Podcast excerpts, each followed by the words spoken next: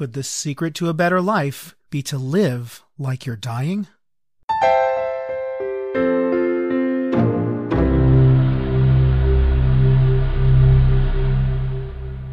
You're listening to Psychology in 10 Minutes. I'm David B. Feldman. As we enter 2019, it's a natural time to stop and reflect on the previous year. For me, it's been a time of many changes. Perhaps most significantly, this is the year I lost my three remaining grandparents. It wasn't surprising. They had all lived well into their 90s. It also wasn't exactly sad.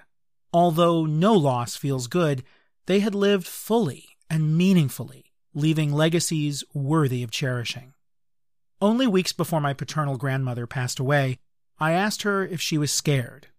No, she replied. Why should I be? I'm ready to see your grandpa. It was precisely this seeming completeness of their lives that prompted my most pronounced reaction to losing them. It made me stop and think. How can I live my life better? How can I be as ready as they were when my own time comes? Noted physician Ira Byock proposes a surprisingly simple yet profound answer to the question of how to live better. Live like you're dying. He even suggests exactly how to do it. As a palliative care physician, he initially observed that patients with terminal illness who focused on completing five specific tasks tended to be more at peace. It turns out, however, that these same tasks apply equally well at any stage of life and can potentially help all of us live more meaningful, loving, and vibrant existences. Task number one I forgive you. Even in the closest families and among the closest friends, people who love one another can harbor resentment, frustration, and even anger. Sometimes these feelings are minor, stemming from careless or insensitive remarks. Other times, purposeful insults, heated disagreements, or abusive acts can turn into long term rifts. People may hold grudges, harbor lifelong resentment, and even seek retribution. Who could blame them?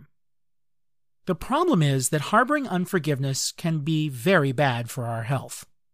A number of years ago, as part of the most comprehensive mental health survey in U.S. history, more than 6,500 U.S. residents answered the question Would you say this is true or false?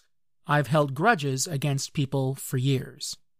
Those who answered true reported higher rates of heart disease and cardiac arrest, elevated blood pressure, stomach ulcers, arthritis, back problems, headaches, and chronic pain.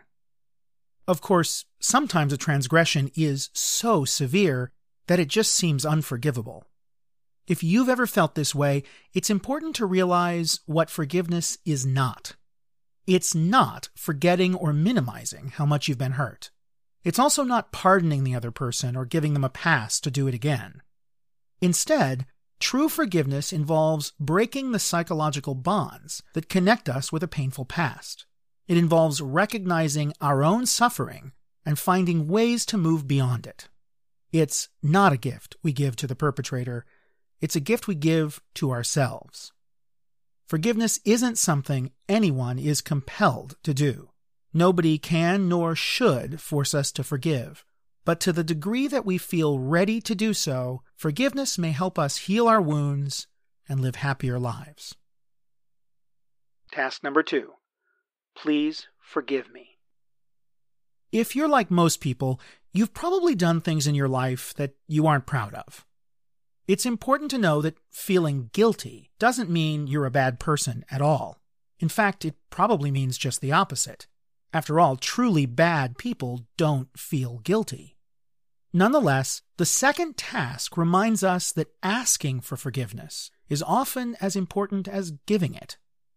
As with granting forgiveness, people often hold misconceptions about asking for it. Perhaps the most damaging misconception is that apologizing makes us weak or admits defeat.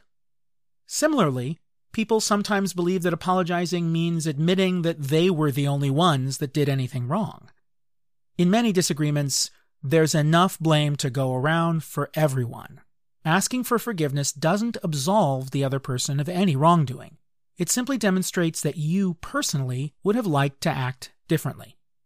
A final misconception about apologizing is that it magically will bring about a positive outcome. Apologies aren't always accepted, and even when they are, sometimes they don't lead to complete resolution of the issue. Much like granting forgiveness, asking for forgiveness is a personal act. When we apologize, we should do so because we feel it's the right thing to do. If we apologize to bring about a particular outcome, we may simply be disappointed. Whether or not the person we're apologizing to responds as we would like, asking for forgiveness and really earning it helps us grow. Task number three Thank you.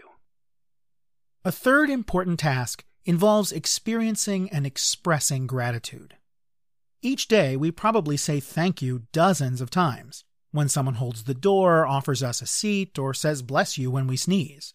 But rarely do we pause our busy days to really count our blessings and actually feel thankful. Research published in the Journal of Personality and Social Psychology, however, suggests that we definitely should. Investigators found that when people count their blessings on a daily basis, they experience greater positive feelings. They even found that people who habitually count their blessings are more likely to help others than those who don't. So giving thanks may not only help the grateful person, it may also help those around them. Most of us spend more time focusing on the parts of our lives that we're not happy with than the parts we're thankful for. In some ways, this is a useful tendency, as identifying our shortcomings can help us improve. But an unfortunate side effect of this tendency is that we too easily take for granted the good things that surround us. Taking even a few minutes each day to experience and express thanks can provide a needed boost to our emotions and even help us to fight the blues. Task number four I love you. Love is undoubtedly one of the most powerful forces in many of our lives. Unfortunately, people often grow to take love for granted. When we've loved someone for years, it's easy to forget to say, I love you, or show affection in other ways.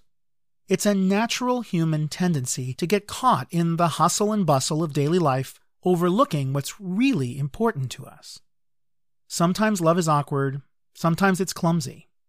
Many of us aren't very practiced at expressing it particularly if we grew up in homes where it wasn't the norm to say I love you. But consider all the ways we can show affection offering a compliment, cooking a meal, or even simply sending a card or a quick email. Some expressions of love don't even require any particular words or actions at all. Sometimes it's simply about making time to be with the people we care about. Task number five Goodbye. Nobody likes saying goodbye to someone they love. I certainly didn't want to lose my grandparents. Nonetheless, saying goodbye is inevitable. So this task isn't necessarily about actively doing anything. Instead, embracing this task is about an attitude toward life. It involves accepting and acknowledging the reality that everything eventually comes to an end. Although this may sound depressing at first, it also lends vibrancy and urgency to the other tasks. It reminds us not to wait to do them. In my own career as a psychologist, I've worked extensively with patients facing the ends of their lives. I've suggested these five tasks to many people, but I'll never forget one patient's half joking remark. Quote, I get cancer and now they tell me how to live. Unquote. Indeed, there's great benefit to living like we're dying. Why wait to heal relationships? Why wait to let go of pain and forgive? Why wait to count our blessings? Why wait to show how much we care? Acknowledging that all of us must eventually say goodbye could lead to a better, more satisfying life today. This simple realization may be the last and most precious gift my grandparents have given me.